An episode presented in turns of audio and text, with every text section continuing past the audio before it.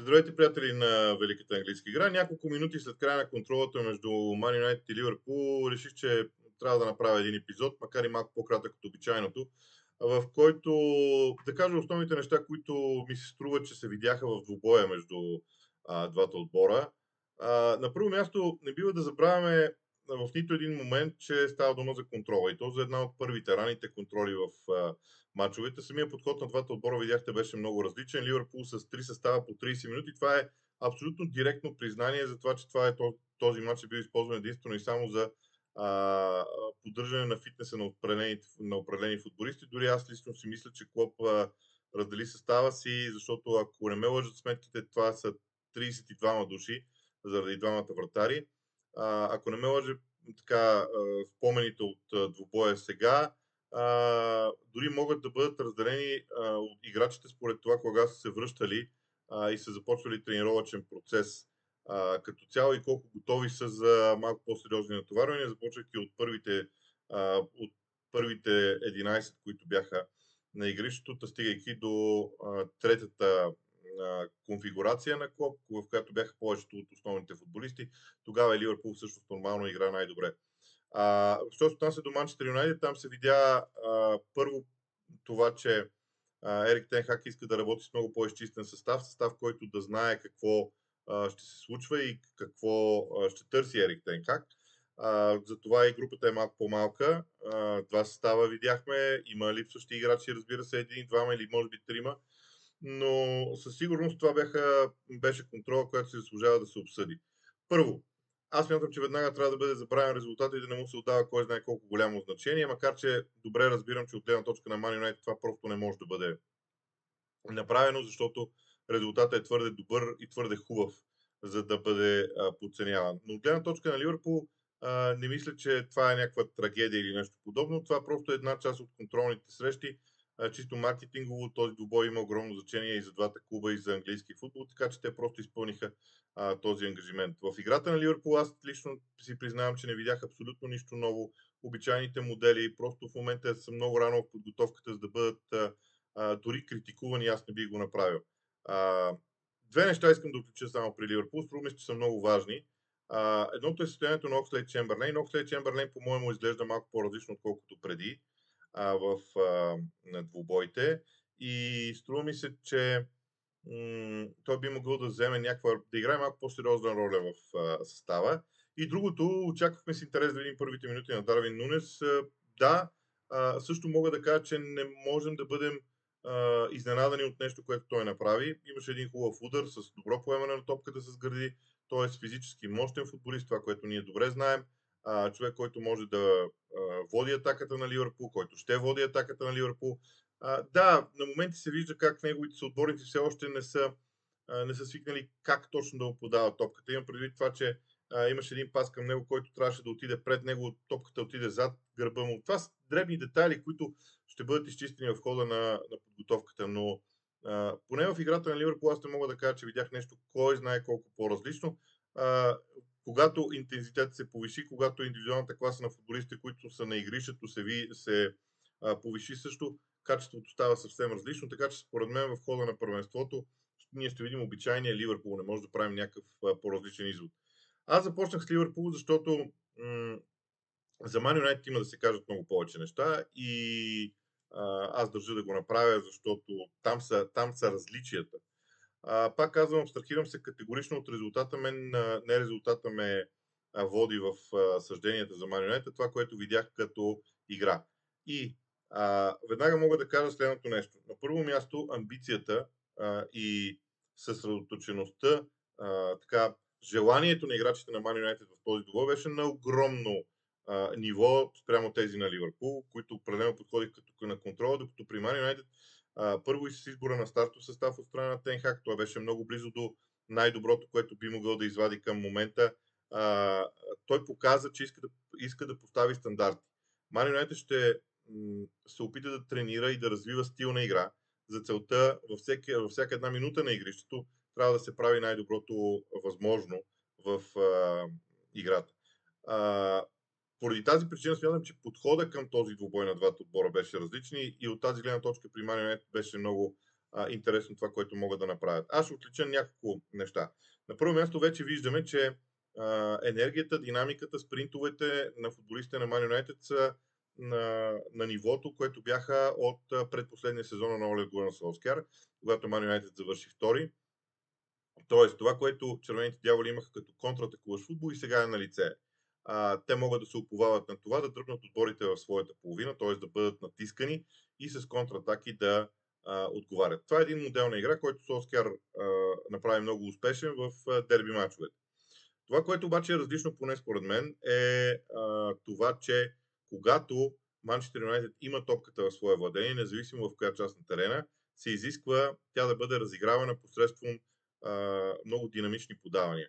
Най-общо казано, когато топката стига от точка А до точка Б или от един футболист до друг футболист, топката, самата топка върви по-бързо като пас. И това придава динамика на разиграването, не дава толкова добра възможност на противника да пресира. А, да, аз пак ще, се повторя, че преста на Ливърпул в този мач не беше пример за подражание, а, особено през първите 30 минути.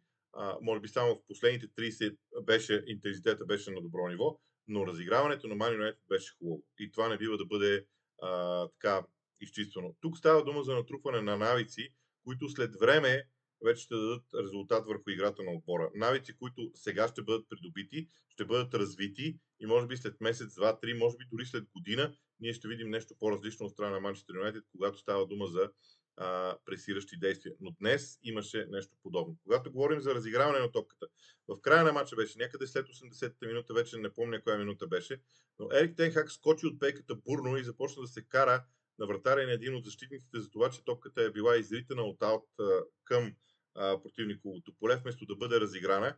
И дори на микрофоните много ясно се чу как той казва а, ти, ти си виновен, ти трябваше да бъдеш в другата зона. Беше много интересно за мен. Това означава, че той категорично иска това да се случва. Разликата при Man United беше наистина в разиграването и в умението топката да върви. А, колкото а, умението на това около топката да има достатъчно много хора, те да я разиграват достатъчно бързо и да има обръщане на фланговете, да има широчина, да има а, тази свобода на, на, на терена от далечната страна на атаката, която да, да добавя а, така скорост. А, така наречения, а, между другото, гледах много внимателно а, така един елемент, който много медии в Англия говорят за играта на United, за тренировъчния процес, така наречения спринт, спринт на трети човек. А, нещо, което в футбола е много важно. Тези спринтове наистина ги имаше. Спринтите на трети човек мога да кажа, че примерно когато крайният защитник и вътрешният един от вътрешните двама полузащитници разиграват топката, примерно Бруно Фернандеш, който е почти на върха на атаката, тръгва между крайния и централния защитник на противника, за да получи топката. Тя се подава от средната част на терена към тъчлините и оттам се дава едно фалцово подаване към Бруно Фернандеш. Много интересно се получаваше и мога да кажа, че Манионет наистина опитва да го развива. А, преход, за прехода в атака говорихме. Много силно впечатление правят индивидуалните спринтове на отделните футболисти. Индивидуални спринтове, дори които са фалшиви в определен момент, т.е. дават повече динамика при червените дяволи. На базата на тези спринтове правя извода, че те са много амбицирани в момента наистина да се докажат пред Тенхак като такива а, наличие на много интересни диагонални подавания. Това е нещо ново в играта на Man United. А, много хубави диагонални подавания от едната част на терена да, далеч на другата, за да се освободи пространство. Не бяха чак толкова ефективни, колкото си мислех. Ще отличат две положения. На, в 18-та минута имаше две гради за Ливърпул. Това беше момента, в който Ливърпул, дори с а, този млад състав, който имаше през първите 30 минути, показа колко добре може да се разиграва топката и всъщност се видя, че високата преса, агресивната преса на Man United в предно поле трябва първо да бъде развивана. Тогава Ливърпул можеше спокойно да, да вкара гол. Мисля, че удариха две гради. Не помня там резултата 1 на 0 или 2 на 0 беше а, в а, онзи а, момент. Мисля, че беше 1 на 0, но като цяло това беше един много важен момент. Другия важен момент е в, за мен беше в 26-та минута, а, пак едно изнасяне на топката от страна на Man United от изпълнение на удар от вратата до завършек на атаката в противниковата половина. Много впечатляващо за мен, не като качество на изпълнението в момента, а като стратегия на игра. Защото тези контроли могат да ни служат за изводи само и единствено като стратегия за игра. Мога да кажа категорично, че, а, не бива да забравяме, линията на отбраната на Манчестър Юнайтед през първите 60 минути беше много близо до централната линия на терена. Когато обаче Салах се появи на терена и, и, и Дарвин Нунес, тази линия на отбраната се върна 10 метра назад. Което е много интересно. Първо, защото показва опит за определен стил на игра, който Ерик Тенхак ще развие. Второ, означава, че има и адаптивност, т.е. да се усетиш, че когато имаш много бързи футболисти, просто трябва да дадеш малко зона, за да може да не пострадаш от всичко това. Какво друго мога да кажа? Ясно е, че а, медиите в Англия, между другото, преди този мач много говориха за това, че отборът, отборът на Тенхак страшно много тренира тези преминавания от а, разиграване на топката към а, преса, към, към, към контрапреса и това наистина се вижда. Все още не е чак толкова ефективно, но пък чакайте, съвсем в началото сме на а, подготвителния период, не можем да говорим кой знае какво. Да кажа една дума и за един играч на Манионет, който на мен ми направи много силно впечатление. А, това е така, едно момче, което а, аз си признавам, че пропуснал съм, очевидно. Мисля, че се казва Зидан Игбал. Много силно впечатление ми направи като боравене с топката, като самочувствие, като движение, като начин по който с подаванията си успява да печели терен. Очаквах малко повече от Дони Ван Дебек, признавам си, но това са общо взето индивидуалностите, които бих могъл да кажа, че ми изглеждаха интересно. Сега, не казвам нещо друго. А, да кажа, че Антонин Марсиал изглеждаше по-различно в сравнение с обичайното. А, дори направи едно нарушение срещу централен защитник в опит да вземе топката, участваше много в преста изглеждаше като един трудолюбив футболист на игрището, нещо, което и от него не мога да кажа, че сме виждали кой знае колко много в действията. Но вижте, а, пак ще кажа, това може и да е една контрола само, но тя задава принципите и базовите а, стратегии за игра. А, за да завърша. При Ливърпул смятам, че отбора ще мине през една нормална, един нормален подготвителен период. В никакъв случай този резултат не е притеснителен, просто защото играта те първа ще става със сигурност много по-добра. Те са в самото начало на подготовката. При Мари Юнайтед оптимизма може да бъде един, така, на едно нормално ниво, не много високо. Да не почне сега някой да казва, ето това е съвсем различно. Очакванията ще бъдат а, а, така, не бива да бъдат прекалено големи.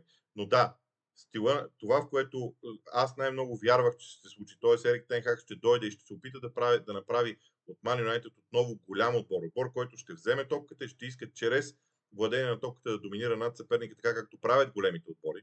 А, и, и, и да направи от Man United отбор, който да бъде стряскащ за противника. Да, това вероятно няма да стане за една година. Аз поне смятам, че няма да стане за една година. А, може би ще стане за две, но пътя е ясен. Тоест, пътя на Man United вече е ясен. Те ще върват в тази посока, в която вървят сериозните отбори, които искат да владеят топката и по този начин доминират над а, противника.